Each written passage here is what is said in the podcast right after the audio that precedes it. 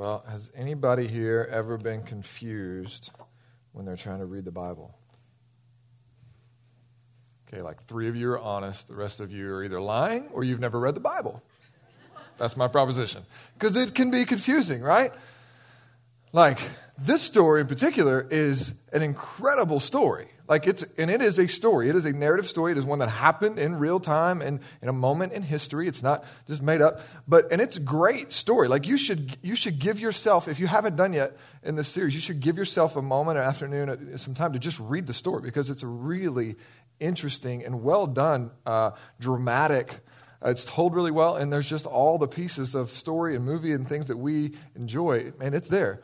Um, but, and so it's, it, if you're just reading it as a story, somebody gives you, hey, this short story, read this about, it, you know, it's like, oh, okay, well, this is interesting. There's some twists and turns. Even today, there's some really interesting flips of, of the script and, and, and really some comedy in that.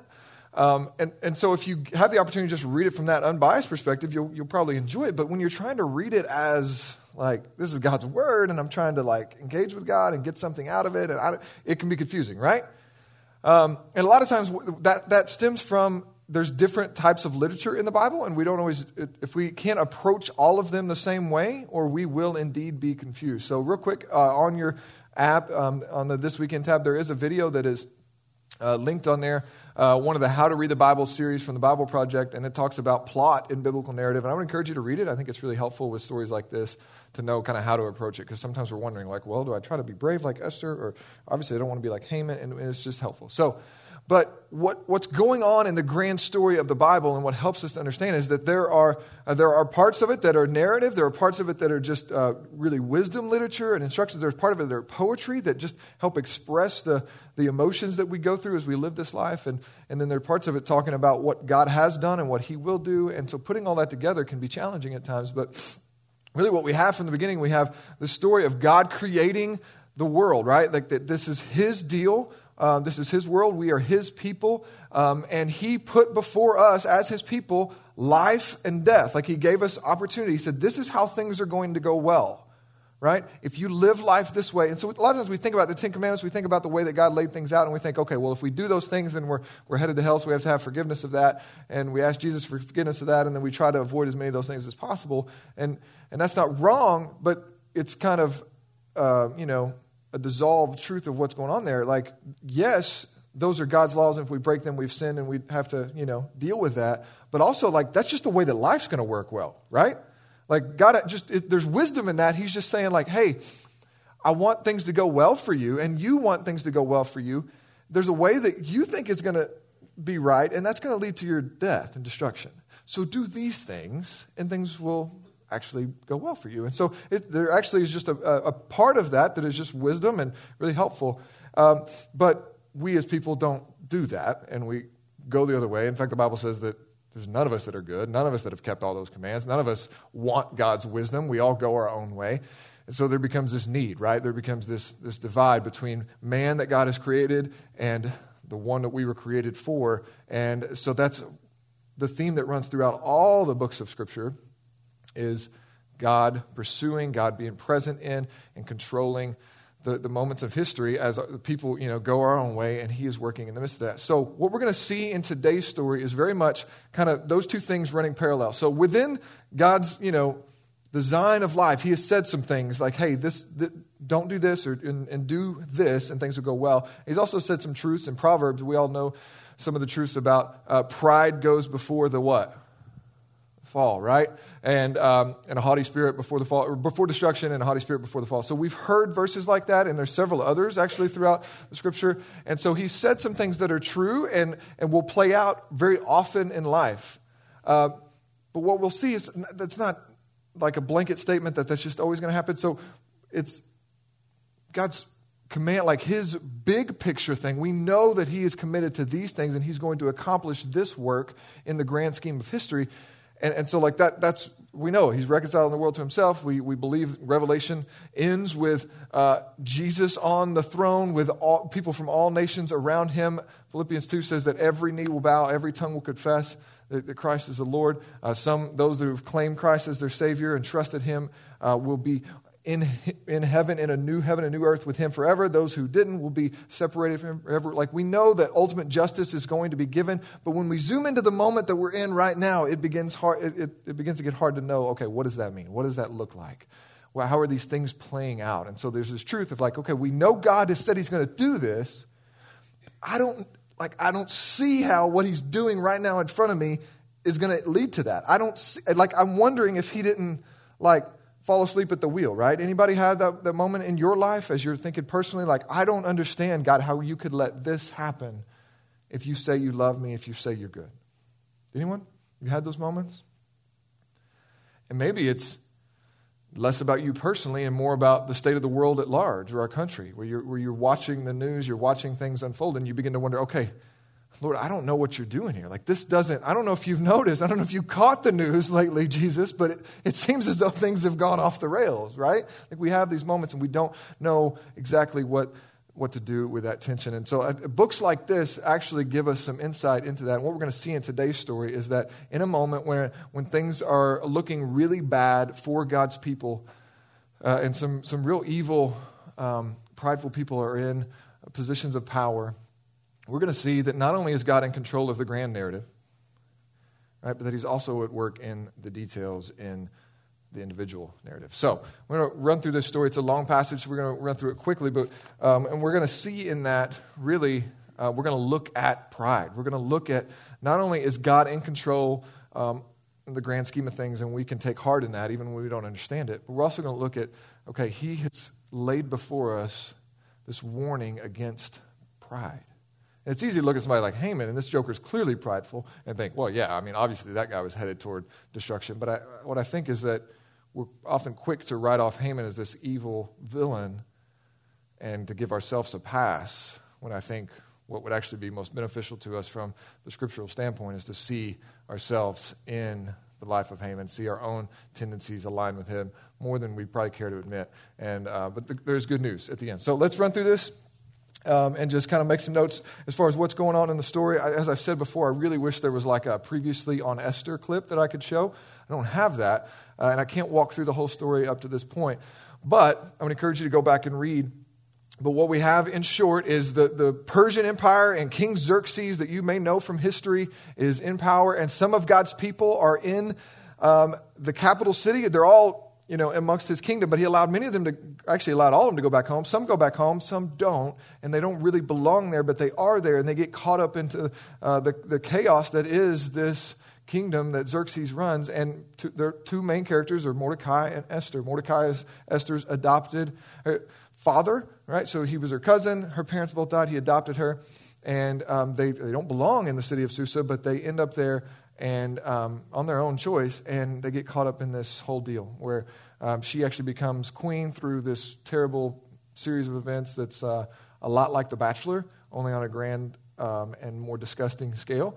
And she becomes queen, though, and then this antagonist named Haman rises to power within Xerxes' kingdom. He's the number two man, and he has a personal vendetta against uh, Mordecai, because, and and then therefore Mordecai's people, which is God's people, the Jews. And he has been granted the power to execute all of them. And so the date has been set, the notice has been given that on this date, in a few months, all Jews are to be executed, their goods are to be plundered, and um, they're done, like men, women, and children alike. And so that is the tension which we found ourselves in. And Esther and Mordecai had kind of been dormant, not following uh, the, the, ways of the Lord up to this point. And, and yet, this crisis, it seems to begin to shift them, and they seem to begin to living lives of purpose and repentance now.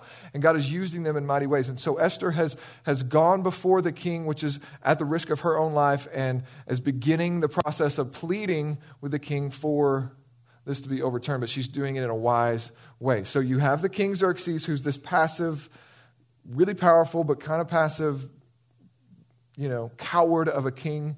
Uh, he always is getting counsel from other guys. And you have Haman, who's this guy who's after the throne. He's very ambitious, and he's the one who's been given this power. The king doesn't know that his wife is a Jew because she's kept it quiet. There's this whole thickened plot, and that's where we pick it up in um, verse 9 of chapter 5.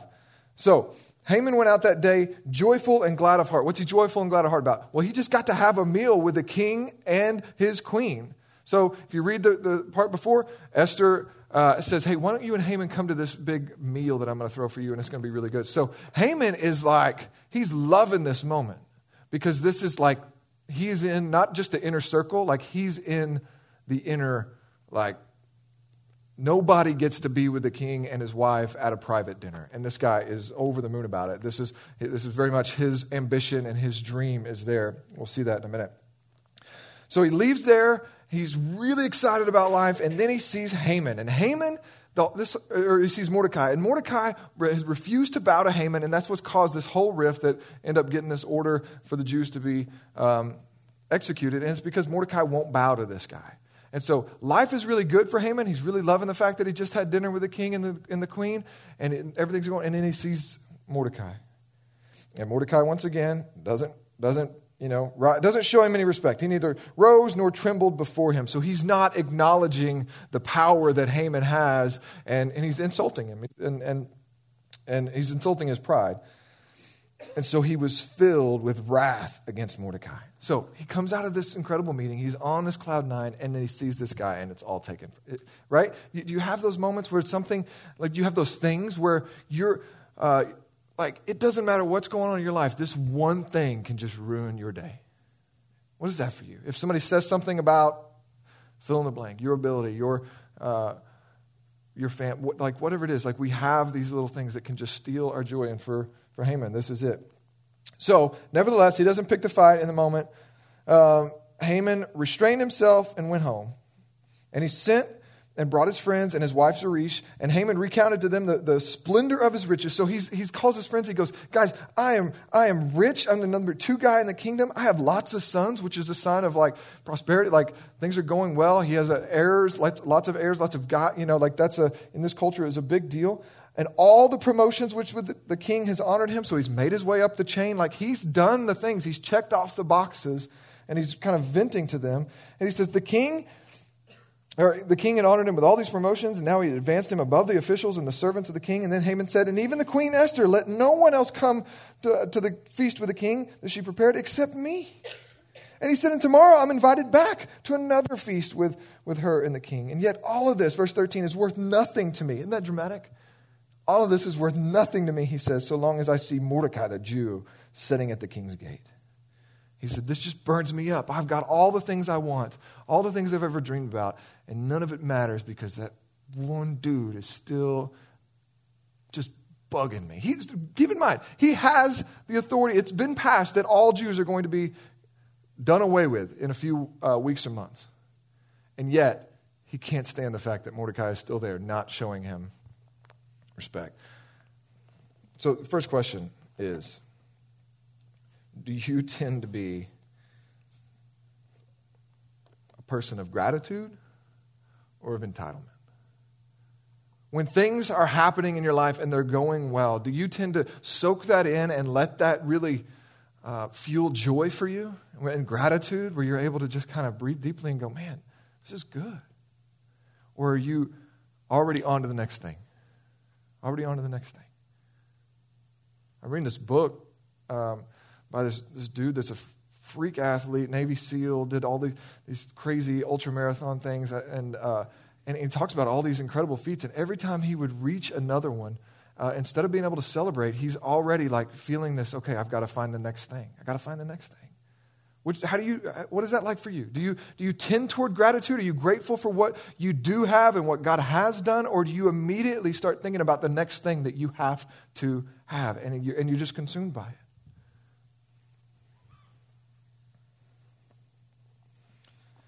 here's the deal. Again, I, said earlier that, that God puts forth this principle that pride uh, comes before destruction and a haughty spirit before the fall, and, and we've heard that. And, and there's actually a verse in uh, Psalm um, 31 that, that talks about um, that the Lord preserves the faithful, but abundantly repays the one who acts in pride. And so there's very much this sense, sense all throughout the scripture that, that God will like he's going to oppose the proud, give grace to the humble. But sometimes we wonder, like, okay, when are you doing that? Because this joker that is very proud seems to be getting all of the stuff, right? If you maybe you've had those moments where, where you're seeing somebody who is very proud and doesn't care about other people, and they seem to be getting all the stuff. And, and we can wonder, like, I, I don't know what we want. Sometimes we want, like, you know, God to do the, the Sodom and Gomorrah thing to those people, right? Like, they're clearly out of line. So why doesn't God just deal with that? Like, just you know, burn them up. And we see the disciples try that with Jesus one time. They're like, hey, can we just do that? And Jesus like, no, no, no, we got, we got a different plan.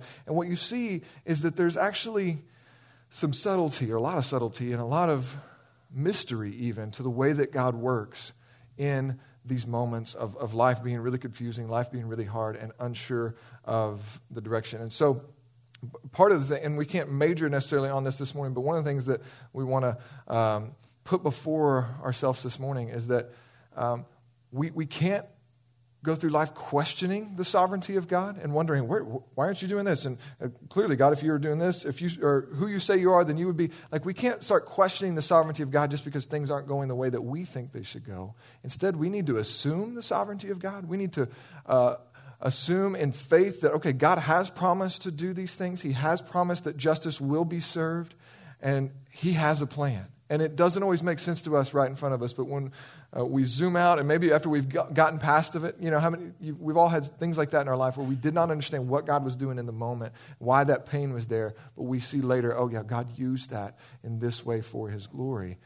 And very much this story could be put before, like, why, why did God allow this to happen? Why did God allow Haman, who hated the Jews, to get the kind of power that he had to where he could have this decree that they all be killed? Like, there's lots of questions that can be asked, but we have to, instead of questioning the providence of God, we need to assume it. And what we'll see is that it, sometimes God works through miracles, right? Through very clear actions where He puts a stop to this and He starts this and He saves that person, and that person is, that evil plan is thwarted, and there's, there's very visible miracles. And then other times, God works in what we would call mysterious ways that are more providential and less, you know, prominent and very clear. Like God, you know, oh, God did that. And sometimes it's just like, oh, sometimes we'll call it coincidence, right? Oh, what a coincidence. When really, if we believe what the scriptures put before us, we would call it providence, meaning God is at work in that.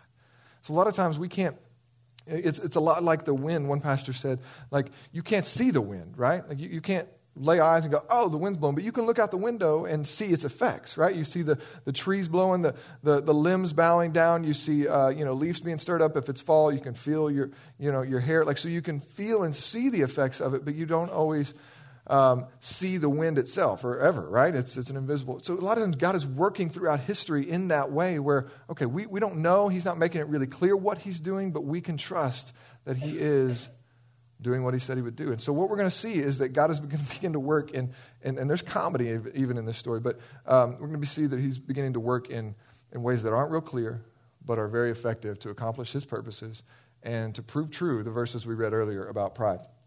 So, there's Haman uh, in, this, in this fit of just, he can't believe that Mordecai is still there.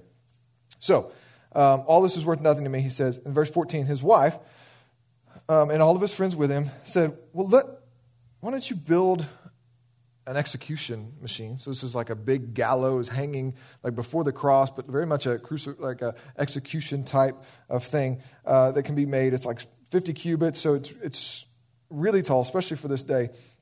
Why don't you have some dudes make that? You've got, you can order them around. Why don't you go out right now and say, hey, guys, you're working midnights and you're going to build this giant thing. Uh, and in the morning, I'm going to have Mordecai hanged upon it. So she says, Hey, honey, things are going well. You've had this dinner with the king and queen. You're going back tomorrow night, but he's stealing your joy. Why don't you just deal with that thing that's stealing your joy? Why don't you kill Mordecai? And then, after you kill him, you go on to your feast and enjoy your life. That's literally what she puts before him. Uh, then, joy, then go joyfully with the king to the feast. This idea pleased Haman, and he made the gallows. So on the night, or on that night, the king could not sleep. So that's what's happening. Uh, Haman says, "I'm just going to deal with this problem." Right? He's prideful. He's this guy. I don't like this guy, so I'm, I'm going to get rid of it. God is working in behind the scenes type of ways, and here's what we're going to see. On that night, the king could not sleep, and he gave orders to bring the book of memorable deeds, the Chronicles, and they were read before him. So he, he can't sleep, which we've all had sleepless nights. This guy's got a lot to think about, some good, some bad, but he's the king of a you know huge uh, empire. He can't sleep. So he says, Hey, why don't you bring me the history book, the book of memorable deeds? I don't know if he just really, if that's all written in a way that kind of puffs him up or if he thought it would be boring enough that it would put him to sleep. Not sure which, but he has a guy read this to him so he can sleep. Verse 2 And it was found written how Mordecai had told about Bigthana and Teresh, two of the king's eunuchs who guarded the threshold, who sought to lay hands on the king, uh, on King Ahasuerus. Um, which is Xerxes. And the king said, Well, what honor or distinction has been bestowed on Mordecai for this? So, what he's talking about is an incident that happened earlier in the, in the book that we didn't preach in detail on, but where uh, Mordecai was working at the king's gate and he hears this plot to overthrow, to execute the king, right? To, to assassinate King Xerxes. He hears two of the king's guys going, making this plan, and Mordecai goes and, and tells it, and he saves the king's life. So, but nothing ever happened. Like Mordecai just went back to work the next day and never got honored for that. And so this has been like four or five years, and now this story is being read. And remember, Mordecai has plans to kill, or Haman has plans to kill Mordecai in the morning, and yet the king is having this dream, right? Coincidentally, right? Right? No, providentially, right? God's at work in that. Like, he's having this dream because God is at work in this. And so, or he's having this, uh, actually, the, the story read, he can't sleep. So, providentially, he can't sleep. He's having the story read. And he goes, Hey, what, what did we ever do for Mordecai for that? And the king's like, uh, nothing, actually. Verse 3. And the king was like, Well, who's here? Who's in the court? Now, Haman, so this, this is good drama. Haman had just walked in, entered the outer court in the king's palace to speak to the king about having Mordecai hanged upon the gallows that he prepared for him. So here comes Haman, and he's literally ready to make his pitch saying, Hey, just so you know, I had some gallows made, and I'm going to kill that Mordecai dude. And normally we have every evidence to believe that the, the king goes, Yeah, that's fine, whatever. I don't, I, he doesn't want to be bothered with these things. He gives Haman full authority. And so that Haman is approaching with that in mind. And listen to what happens here. This is like, I really think God's enjoying this moment. Like, uh, one, one pastor said, like, God's like calling the angels over, like, hey, guys, you don't want, want to watch this one. Like, this is going to be really good, right? So, king goes, hey, let him come in. So Haman come in. The king said to him, well, what should be done? So the king asked him this, hey, Haman, what should be done to the man whom the king delights to honor? Right? King's making plans to honor Mordecai because he hasn't. Haman walks in. King says, Hey, what, what should I do? This is this guy I really want to honor. What, what should I do? Well, Mordecai, being the arrogant punk that he is, says to himself, well, what should be done to the man that the king delights to honor? Or whom would the king delight to honor more than me? So he goes, ah, finally, my days arrive, right? I'm going to get the recognition I deserve. Well, I, I appreciate you asking, King. I, I, do have a few ideas. So he begins to give all these ideas, which is really funny. Haman said to the king, verse 7, he says, Well, for the man who king delights to honor, let, why, why don't you give him your royal robes, the ones that you've worn? And, and the horse that you've ridden, why don't you let him ride that? And, and on whose head a royal crown is set? And let the robes and the horse be handed over to one of the king's most noble officials, and let them dress this man whom the king delights to honor, and let them lead him on the horse through the square of the city, proclaiming before him, Thus shall it be done to the man who the king delights to honor. So he's like, hmm, King, that's a good question. I think a parade would be nice. Why don't you give him a parade? Give him your robe, give him your horse, give him your crown. That'd be good. So he's thinking, ah, I'm getting to plan my own party, right? So the king goes, Love it. Great idea. Verse 10. Hurry, take the robes, take the horse, everything you've said, and do so to Mordecai the Jew who sits at the king's gate. That is funny, y'all. Like, you need to get that is awesome. The Lord is like, that's clever, right? So there's this refer, like, you got to imagine what the, like, this guy couldn't sleep the night before just because Mordecai was still existing. And he's got plans to, to kill him, extinguish him, and now he walks in and he has to do what the king says. And the king says, hey, you go and, and do all that for Mordecai. Lead him around the city and sing his praises and exalt him. This is fantastic. All of this is because Mordecai won't do that to Haman, right? Mordecai won't honor and, and tell Haman how great he is. And now Haman has to walk Mordecai around on this horse and tell everybody how great Mordecai is.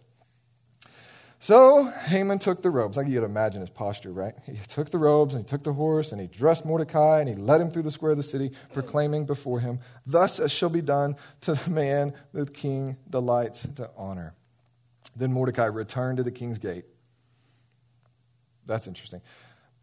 We'll come back to that. But Haman hurried to his house, mourning and with his head covered. Like he's publicly whining about this, right? Like, he's making a public display like he like he's a little baby basically and he's he's like he's mourning out loud. He's got his head covered. Like everybody knows, like, oh, Haman is, is upset. He's mad, and he's mad about this. So he tells his wife and all of his friends everything that happened to him. And his wife is like, I hate to tell you this, man, but things aren't going well. And she goes, If Mordecai, this guy that you've got this agenda against, before whom you've begun to fall, if he's of the Jewish people, I'm starting to think there's something to this Jewish people, and their God may be involved somehow. And he says, You're not going to overcome him. In fact, I think you're a dead man. This is from his, this really what you want to hear from your wife on a, after a hard day, right?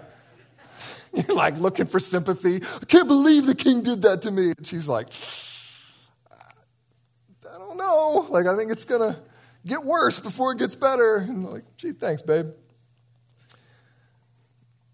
So, God is at work providentially in the midst of this. And we're seeing that not only is he going to make a way to preserve his people, his people, and, and Mordecai said this to Esther earlier. He says, Listen, one way or another, God's going to do his thing.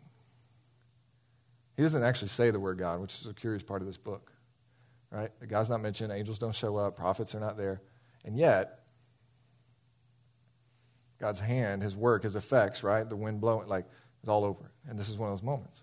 Where, so not only is God going to accomplish his purposes, where preserving his people, because here's what's at stake. If all the Jews get killed, then, then God's plan to bring salvation and redemption to the world through his people, the Jews, if, if they all get wiped out, then God's plan has failed.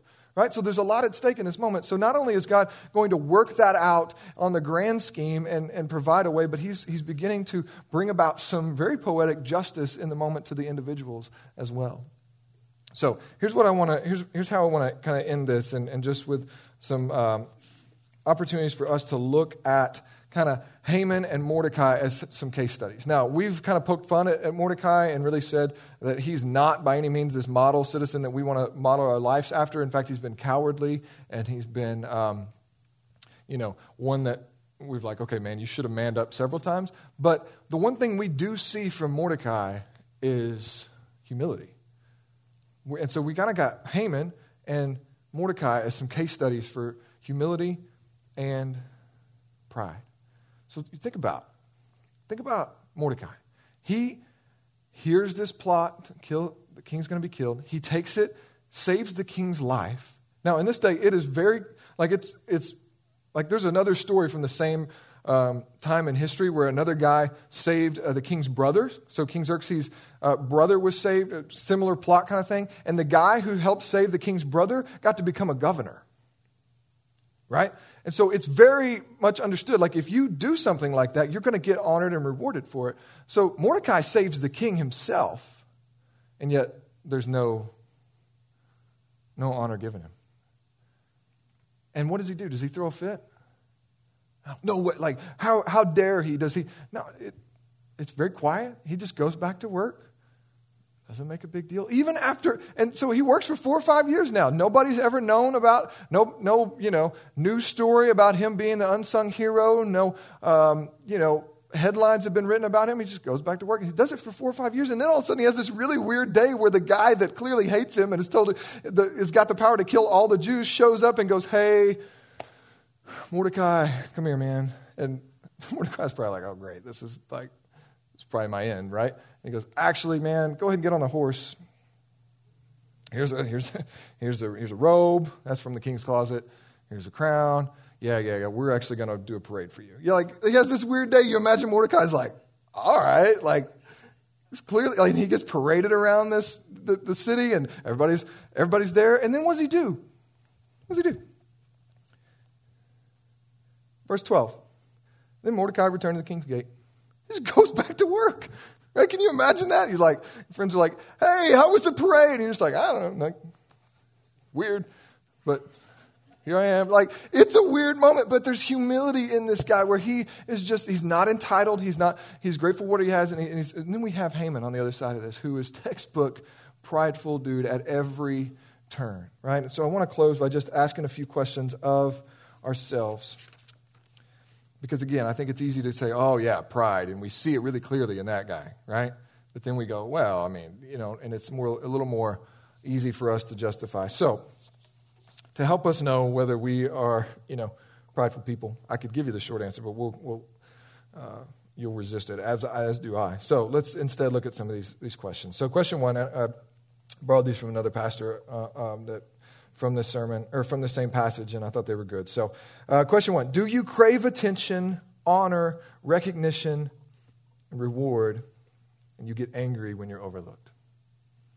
Do you crave attention, recognition, and honor in such a way that it kind of consumes you, right? And then you get overlooked in it and you lose it, right? Like you get angry. Secondly, do you get jealous or critical of people who succeed? Think about it. Your work, your neighborhood, you're like what, and you start seeing people that start getting promotions or getting, um, you know, just blessed in a way that you feel like you deserve. Get jealous. All of a sudden, you're real critical of that person, right? Point out all their flaws. Thirdly, do you always have to win? Like, are you that person that just like can't let it go? You always have to win. And not just in games, that can be an issue too, but like in life, like where you're just like, no, no, no, I have. And this is what drives some people to, to really do some unhealthy things where they're just consumed with winning. They're just consumed with being the best and everybody knowing that they are the best. And they, they leave their family and their, their, their integrity just in the dust. St. Augustine said that pride is, is a mother pregnant. Pride is the sin, the mother of all sins that is pregnant with all other sins. What he's saying there, it's, it's the root. Like when you begin to live in a way that is prideful, it may not start this way, but it will lead you to do things that you never thought you would do. You'll start to believe that you're entitled to this and that, and you'll start treating people. Le- and, and so, man, you always have, like, you need to lean into that. You need to know, like, okay, if that consumes me in such a way that I start to forsake other parts of my life, we need to be concerned about that. Uh, on the other side of that, fourth question do you lack ambition for the fear of failing?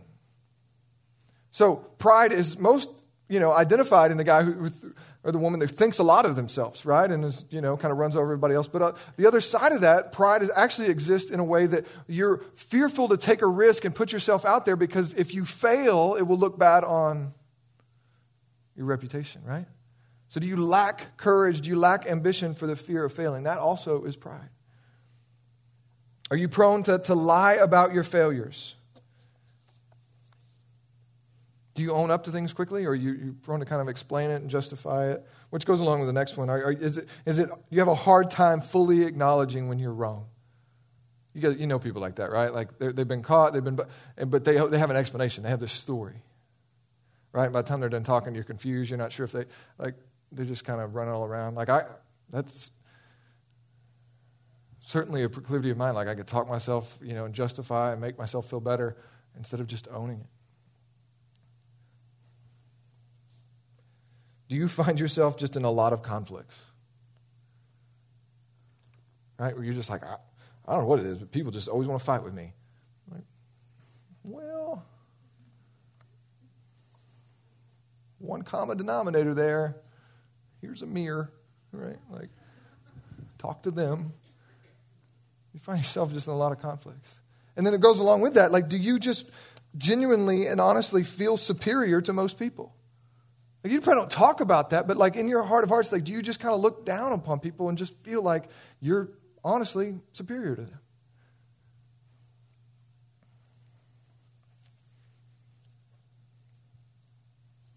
Here's the deal. Uh, probably, if you're honest with yourself, there, there's some seeds of that in, in all of us, right?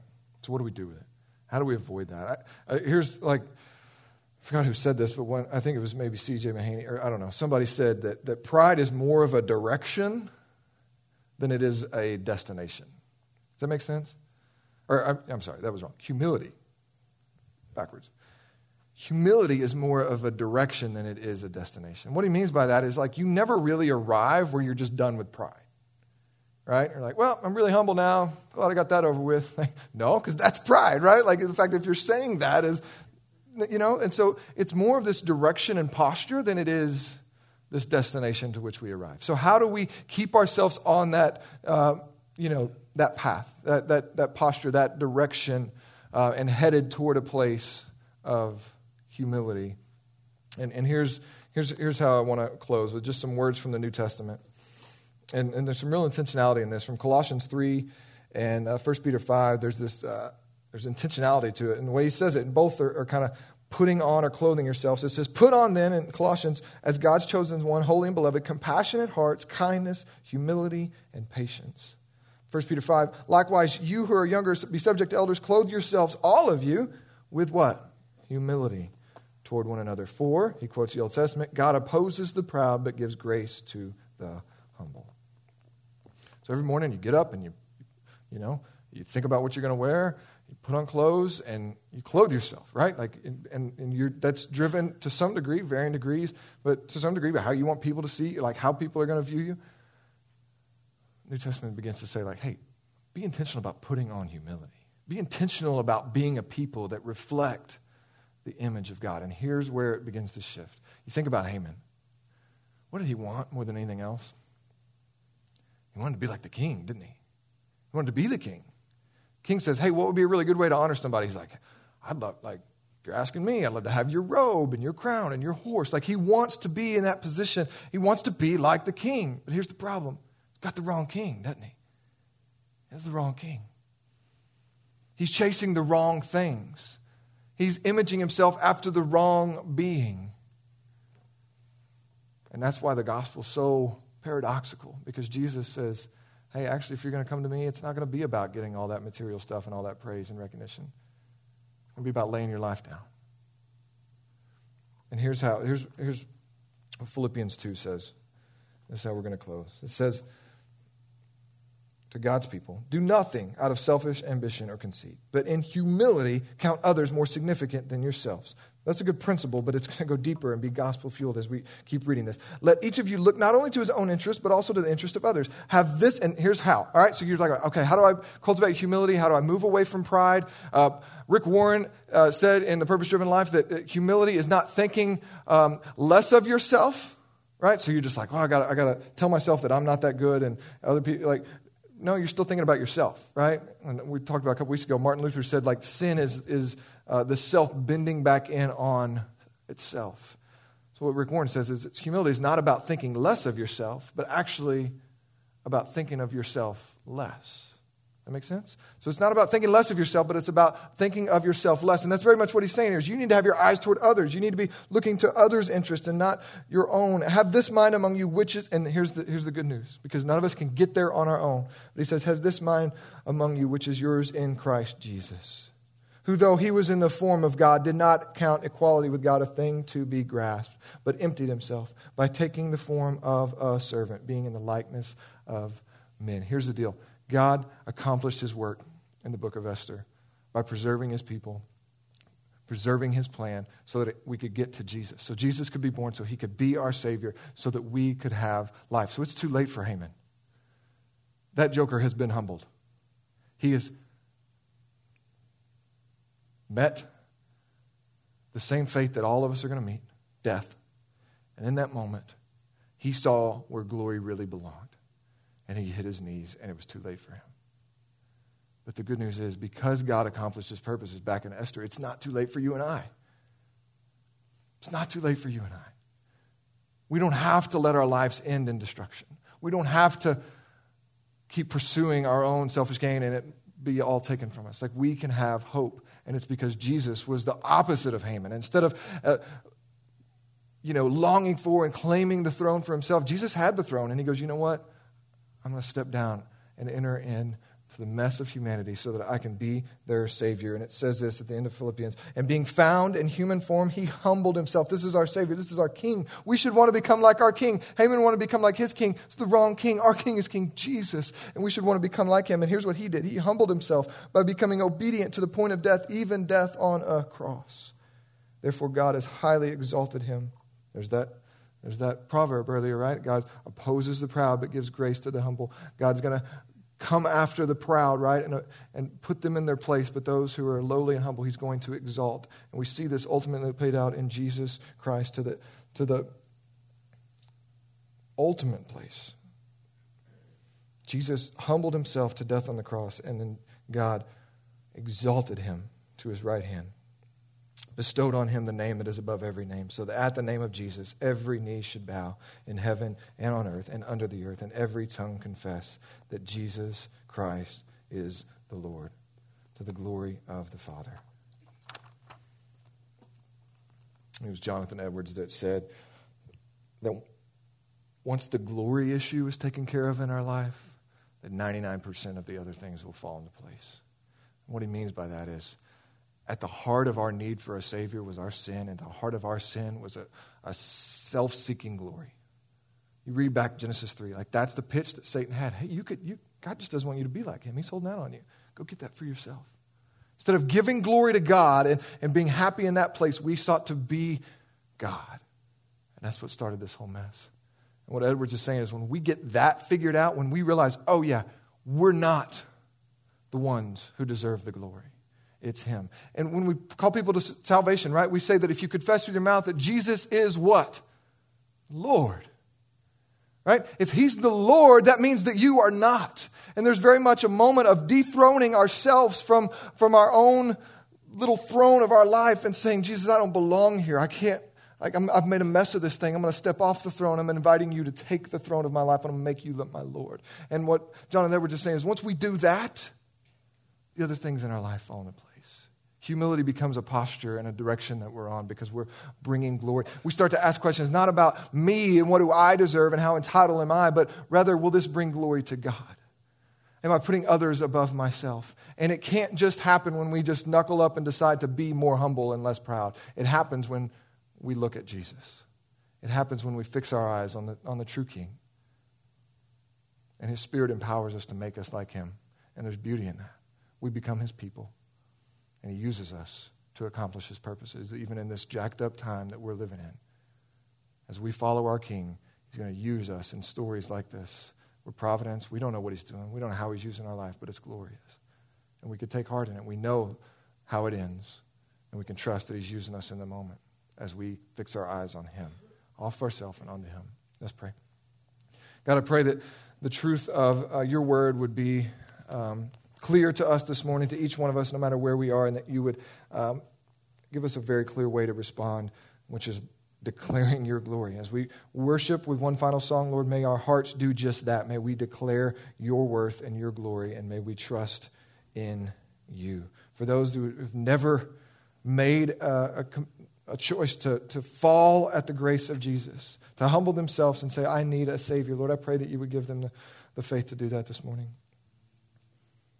Thank you for the promise that it's not about us and whether we could figure life out, but instead it's about you figured it out for us. You've made a way, and we get to come to you. Breathe life onto us this morning. We ask it in Jesus' name. Amen.